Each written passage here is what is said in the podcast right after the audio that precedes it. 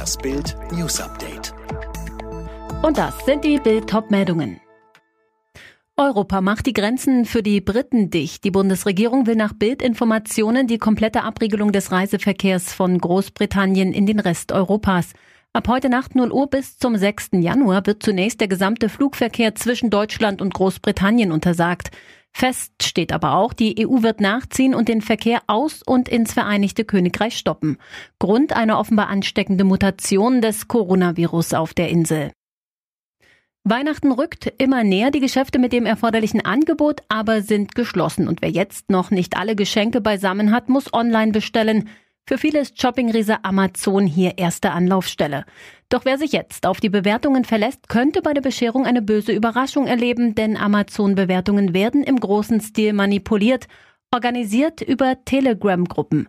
Das ergab eine Recherche des Computermagazins CT. Mehr dazu auf bild.de. Bild erklärt die Masche, hat sich in einer der Chatgruppen umgesehen und sagt, welche Methoden die Betrüger neben Telegram-Gruppen noch haben. Und jetzt weitere Bild-News. Wenn es nach der Union geht, dann sollen Online-Händler eine Paketabgabe zahlen. Das Geld soll dann den stationären Einzelhandel stärken, der für lebendige Innenstädte sorgt. Die Paketabgabe soll aber nur von den großen Online-Händlern erhoben werden, so Christian Haase, kommunalpolitischer Sprecher der Unionsbundestagsfraktion. Er sagte den Kollegen von Welt TV: Ich glaube, wir müssen die kleinen Einzelhändler ein Stück weit auf Augenhöhe mit den großen Online-Riesen bringen. Natürlich sehen wir auch, dass sich vor Ort ein hybrider Markt entwickelt. Auch der stationäre Einzelhandel vor Ort muss das Internet nutzen. Deswegen haben wir auch eine Paketabgabe, die wir umsatzabhängig sehen. Und ich kann mir gut vorstellen, dass wir kleine Händler dann umsatzabhängig da auch rausnehmen. Im Zusammenhang mit dem Terroranschlag von Wien sind 2 weitere Verdächtige festgenommen worden. Das teilte die Staatsanwaltschaft heute mit. Die DNA-Spuren eines 26-jährigen Österreichers mit afghanischen Wurzeln seien auf den Tatwaffen entdeckt worden, heißt es. Kurz nach dem Anschlag, Anfang November, waren bereits etliche mutmaßliche Mitwisser festgenommen worden. Der Täter selbst war von der Polizei erschossen worden.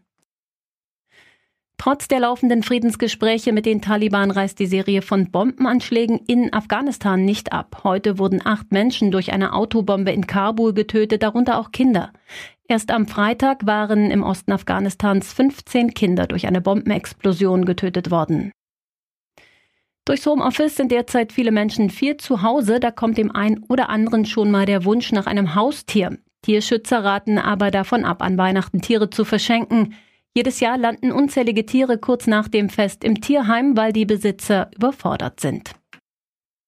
Alle weiteren News und die neuesten Entwicklungen zu den Top-Themen gibt's jetzt rund um die Uhr online auf bild.de. Mehr starke Audio-News von Bild gibt es auch bei den TechFreaks, der wöchentliche Podcast über Digitales, Computer, Tablets und Smartphones. TechFreaks, überall, wo es Podcasts gibt.